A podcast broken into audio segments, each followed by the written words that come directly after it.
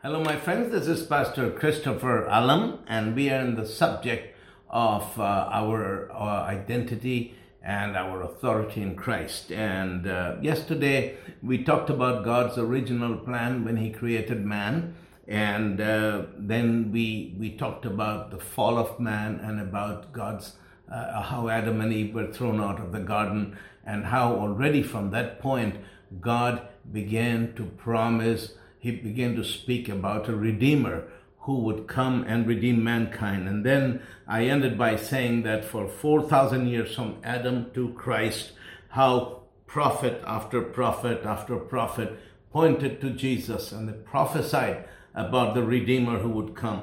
And you know, even Joseph, when he was in his uh, worst situation, when he was sick, had lost everything and his friends they you know they told him all kinds of they gave him all kinds of bad advice and this is what he said he says i know that my redeemer liveth and that he shall walk on this earth in the latter day so even somebody like job in his bed of affliction he saw a vision of Jesus and he prophesied, I know that my Redeemer lives. He is alive, and one day in the latter day, he's going to walk on this earth.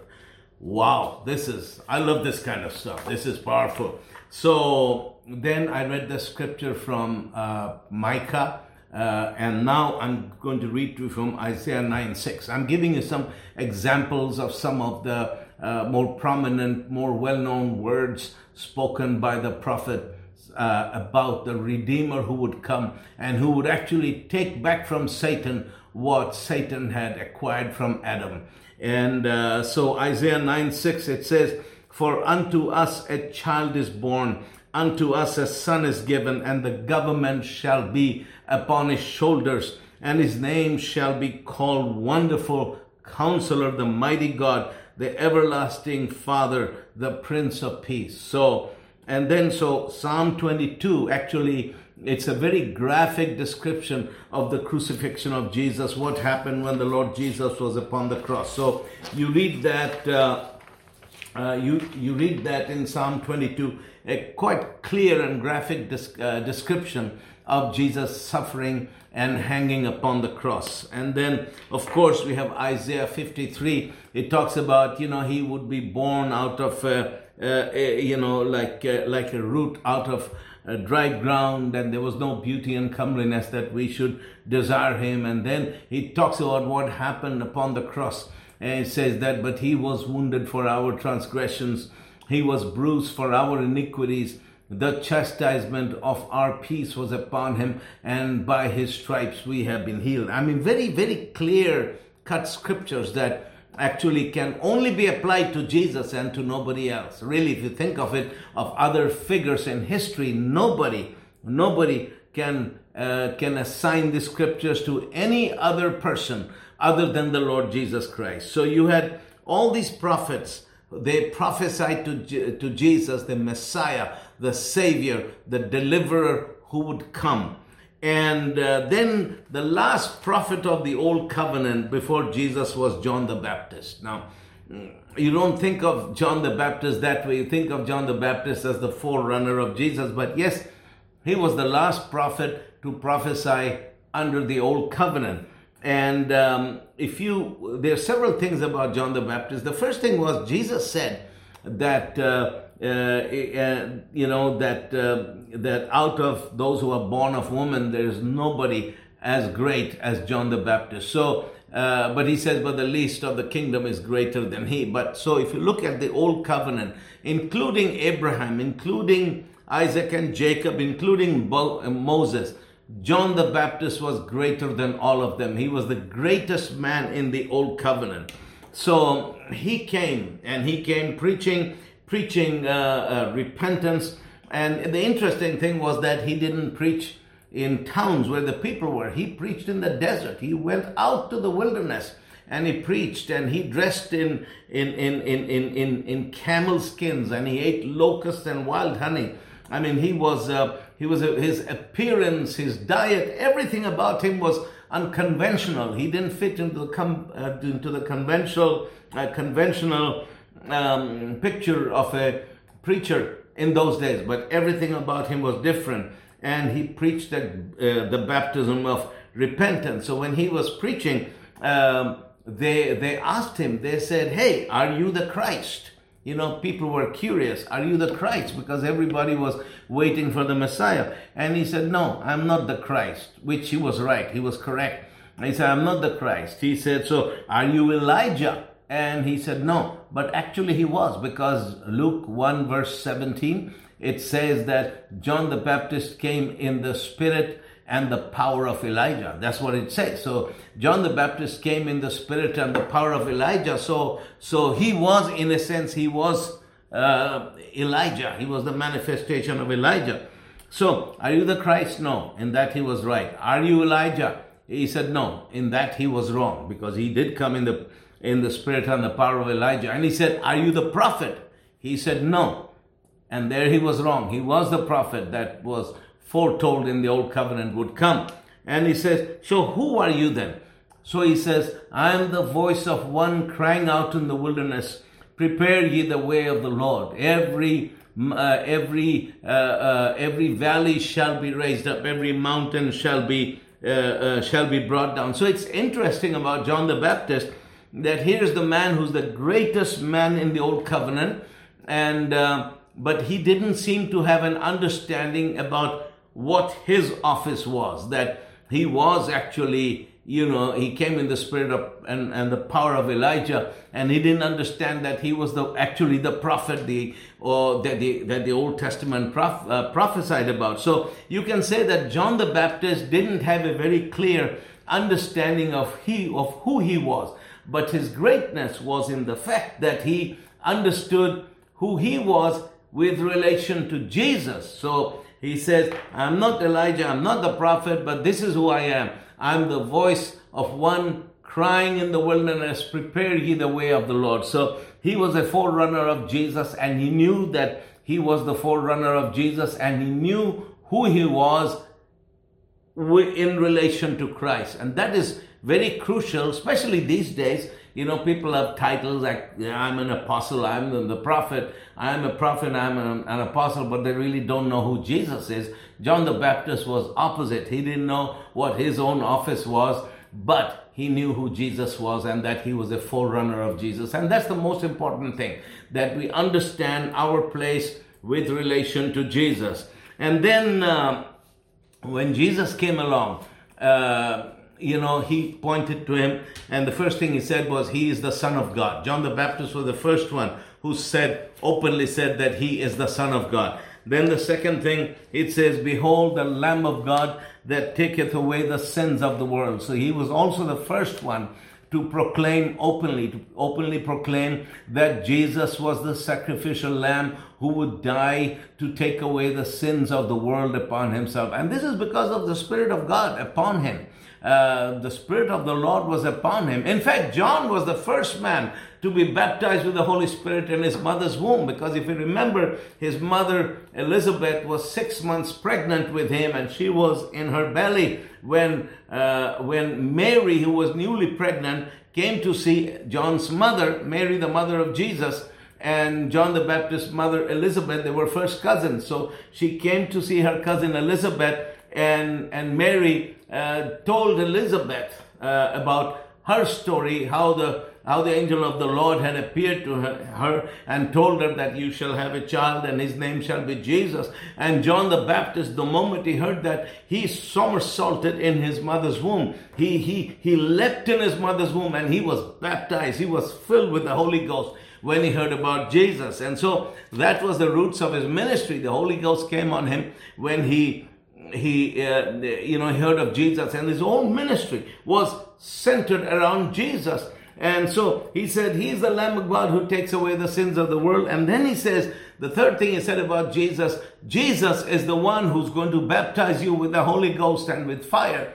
And so then, after he baptized Jesus, and the ministry of Jesus was on its ascendancy because before Jesus was preaching, John the Baptist's ministry was big and famous, and now Jesus is becoming more famous than him. And they came to his, some of his disciples came to him and said, uh, John, uh, the man you baptized, Jesus, his ministry is becoming bigger than yours, and everybody is flocking to him. And John the Baptist he said, You know what? He says, I'm a friend of the bridegroom. And when the bridegroom comes, the friend of the bridegroom steps aside. He means he was like the best man.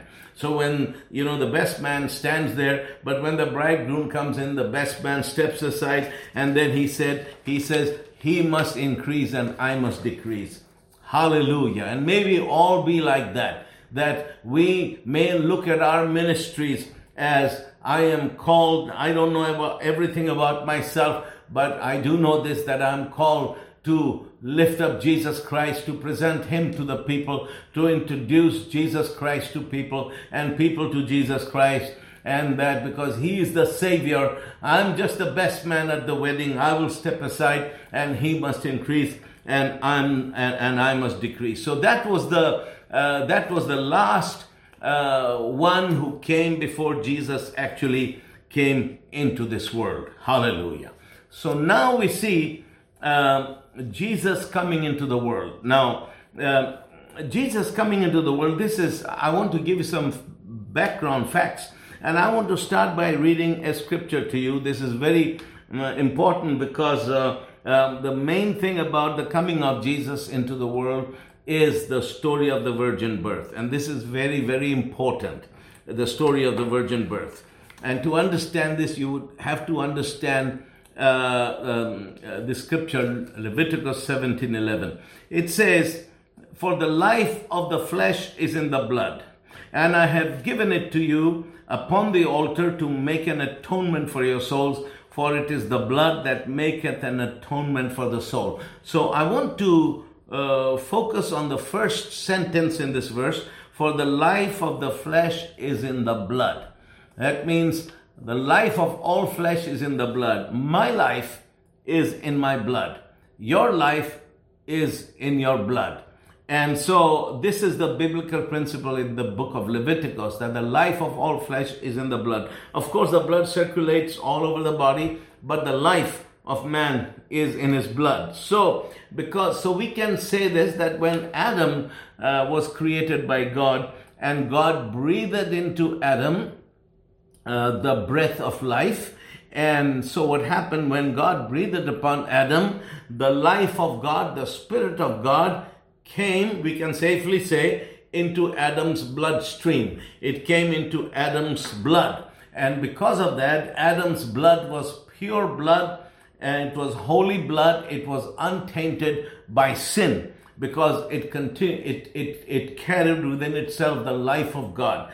So, but when Adam sinned against God, when he disobeyed God, that was his sin. It wasn't about the fruit, but it was about his disobedience, his rebellion against God. When he rebelled against God, when he sinned against God, what happened? Somebody said to me once, well, I, he wrote in a book that I read, he says, uh, when Adam sinned, that was the first case of blood poisoning because Adam's blood, which carried the life of God, which carried uh, the pure, holy uh, life of God in that blood, that blood got tainted by sin. So the blood of Adam was tainted by sin. So Adam was no longer perfect and pure and holy as he was be- before he fell. Now he, his, his blood, his life was contaminated by sin. And so what happens is that every child born through Adam, that means the entire human race, all who are the progeny or the offspring of Adam carry Adam's sin in their blood because uh, when I was born, when my parents came together and my mother conceived, uh, it was my father's seed, his blood, uh, his blood uh, is what was passed on to me. That is why, uh, if you if you want to establish the paternity of a child, you always check the father. It has the same DNA. So what happens is that that is how sin is passed down from father to son. Uh, sin is passed down from father to son, and so all mankind has sinned uh, because or you can say all mankind has inherited sin. And David says, in sin uh, was I born, and in sin did my mother conceive me. So we have all inherited the sin, and it has nothing to do whether we wanted to, to inherit it or not. It comes through nature. We who are born of Adam, who carry, we also carry the Adamic nature of sin in our blood, and we are all born with that blood contaminated with sin.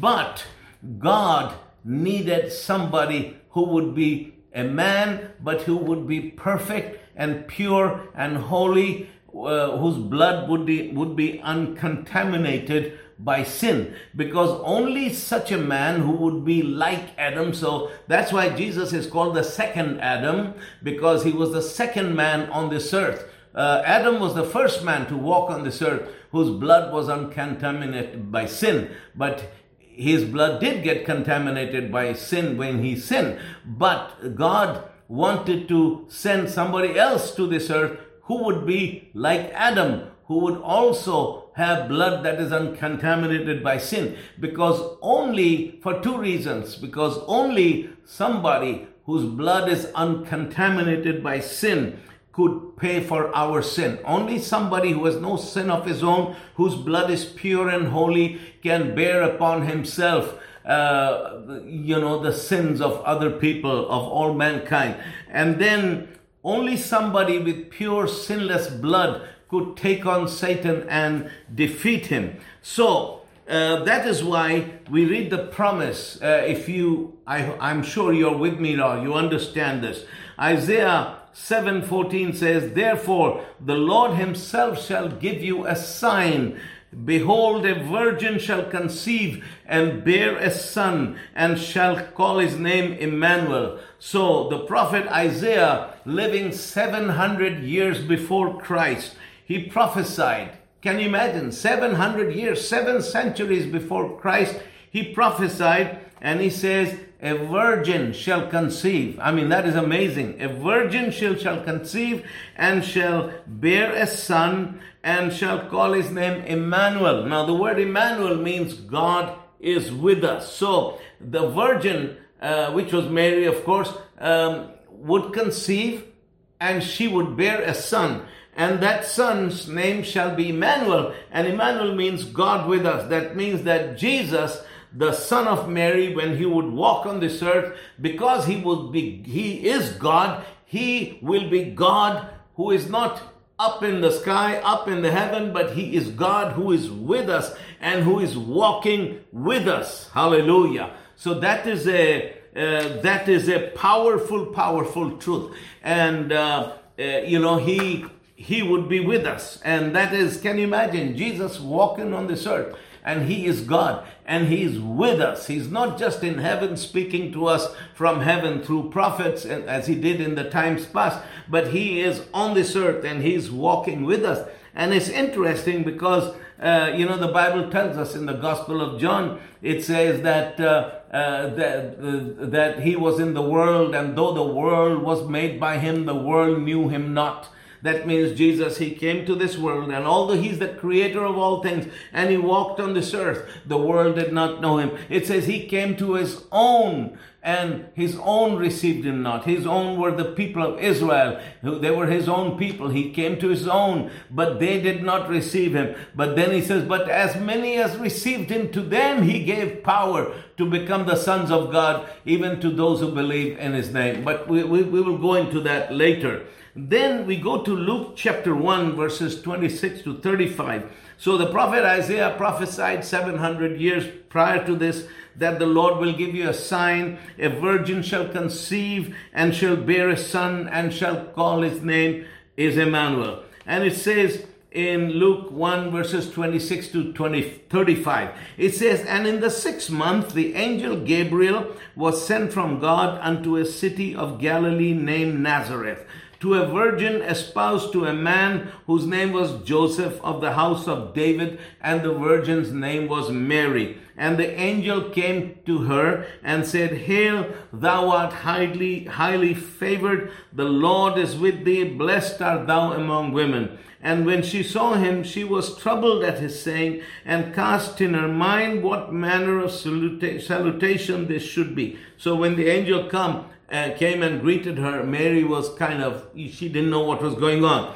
And the angel said to her, Fear not, Mary, for thou hast found favor with God. And behold, thou shalt conceive in thy womb and bring forth a son and call his name Jesus. Now, the name Jesus is the Greek word Jesus. In, in, in, in, in English, it's Jesus. In the Greek, it's Jesus. And in Hebrew, it's Yeshua. So, but these are languages, you know, I mean, all name uh, names like uh, William in English is Wilhelm in Swedish, and in, in, in Greek it's Vasily. But a name is a name, and it's the person whose name it is. So uh, now some people insist that, you know, when you talk about Jesus, you have to say Yeshua, which I believe is nonsense because I have prayed for people, not in the name of Yeshua, but in the name of Jesus, and they have, lame people have gotten up and walked, and even dead people have been raised up when I've spoken the name of Jesus. So it doesn't matter which translation of the name you use because the devil knows who he who you are talking about okay the devil knows that uh, who who the person who hebrew speakers call yeshua or greek the greeks say jesus or or, or africans say yesu or, uh, or, or in arabic is yesu or jesus in english uh, or jesus in swedish is the same person so anyway, let's get off that and says the angel he came to Mary and said, Behold, thou shalt conceive in thy womb. And they say you're going to conceive and you and you shall have a son and shall call his name Jesus. And uh, and because and uh, you know and it says because the, and in another place it says name Jesus because he shall save his people from their sins. And then verse 32 says, And he shall be great and shall be called the Son of the Highest, and the Lord God shall give unto him the throne of thy father David, and he shall reign over the house of Jacob forever, and of his kingdom there shall be no end. Then said Mary unto the angel, How shall this be, seeing I know not a man? And this is what the angel said to her. It was a legitimate question. I'm not married. I'm a virgin. How shall I conceive? And then he says, The Holy Ghost shall come upon you, and the power of the highest shall overshadow thee. Therefore also that holy thing which shall be born of thee shall be called the Son of God. And that is what John is talking about in, uh, in the Gospel of John, chapter 1. It says, And the Word became flesh the word that was spoken by God through Gabriel, the word that was spoken by God, it became flesh and we saw his glory. So Jesus, he was born of the Spirit of God, and he was born, it says, the power of the highest shall overshadow thee, and he was born of the Word of God. And that is why uh, it says, the holy thing that shall be born uh, of thee shall be called uh, shall be called the Son of God. Now, I want to pause here and explain something to you. Now, here's the thing. You see, uh, you see, when um, this, this is something scientific. Okay, now I hope I can explain it to you correctly. If you talk to a doctor, they'll be able to do a better job of it. Now, what happens? You see, when a man and a woman come together, and uh, the sperm of the man impregnates the woman, and the woman becomes pregnant, and the fetus is in its mother's womb.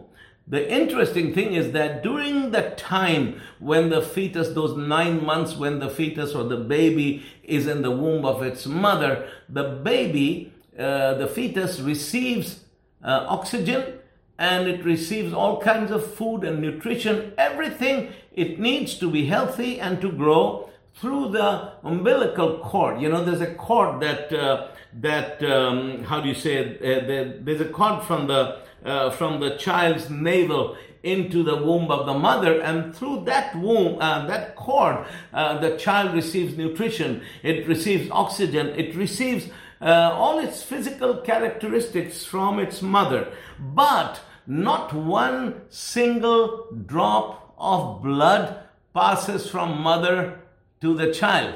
Not one single drop of blood passes from mother to the child, although everything else uh, is received by the child from the mother. So, but what about the blood? The what about what about the life of the child? So a lot of the genetics that are there, um, you know, uh, it comes from the mother, but it also comes from the father. So that's why when you do a paternity test, although a child is conceived and born in the womb of the mother, if you want to establish uh, paternity, who a child's father is, although the child's father has no direct contact with the uh, with the fetus during its time of growth, and the fetus receives all kinds of nutrition and food and and and, and oxygen from the mother, but the genes are still there, so that you you can take uh, you can establish the paternity uh, by, by, by taking blood samples from the father to the child. So now, if you look at Jesus, Jesus grew in the in the womb of Mary. He lived there for nine months before he was born, and during that time he received all kinds of nutrition. And you can say this that he received his physical characteristics. He received his body he received his flesh from Mary. Because of that, he was the Son of Man. He received his nutrition, he received his physical characteristics from his mother Mary, but he didn't receive anything. Uh, he didn't receive any of his blood from Mary. So, those things of his life that come from the Father, he because he didn't have a physical father they came from the holy spirit they came from uh, uh, from the word of god because the word was spoken over his life. So jesus his blood was pure. It was untainted by mary. It was untainted by adam because jesus was not conceived by the seed of adam and he didn't receive any blood from Mary, so the life in his blood came from God Himself. Jesus received His blood, He received His life from God His Father. If you if you now understand what I'm trying to explain to you, I'm sorry, I'm not a doctor, I'm a layman, but this is what happened. That if you look at Jesus, He received His physical body, He received His human characteristics from uh, from Mary, but the life that was in his blood, the life that made him who he is, that life in his blood, uh, he received from God. That's why he was the Son of God. He was born of God. He was conceived of the Word and the Spirit of God. So that is why he's the second Adam. After Adam, he was the second man to walk on this earth with pure, holy, uncontaminated blood and he was the Son of God. He was not like you and me. We all have the blood and the genes of Adam, but Jesus did not have the genes or the blood of Adam, but he has the, had the life of God running through his veins, and his blood had the life of God. Praise God. Well, let us let us stop here, and we will continue again tomorrow. And all this is building up towards uh, uh, towards what happened to us when uh, and and how it changed our identity. But let me let me pray for you, Father, in the name of Jesus. I pray for my brothers and sisters. I thank you for your hand upon their lives, upon their families. I ask you to bless them to touch them, Father, to cause all things to abound in them, and may they prosper and be richly blessed and live in good health and uh, with long life and your hand upon them in the name of Jesus. Amen. Well, God bless you, and we'll see you tomorrow.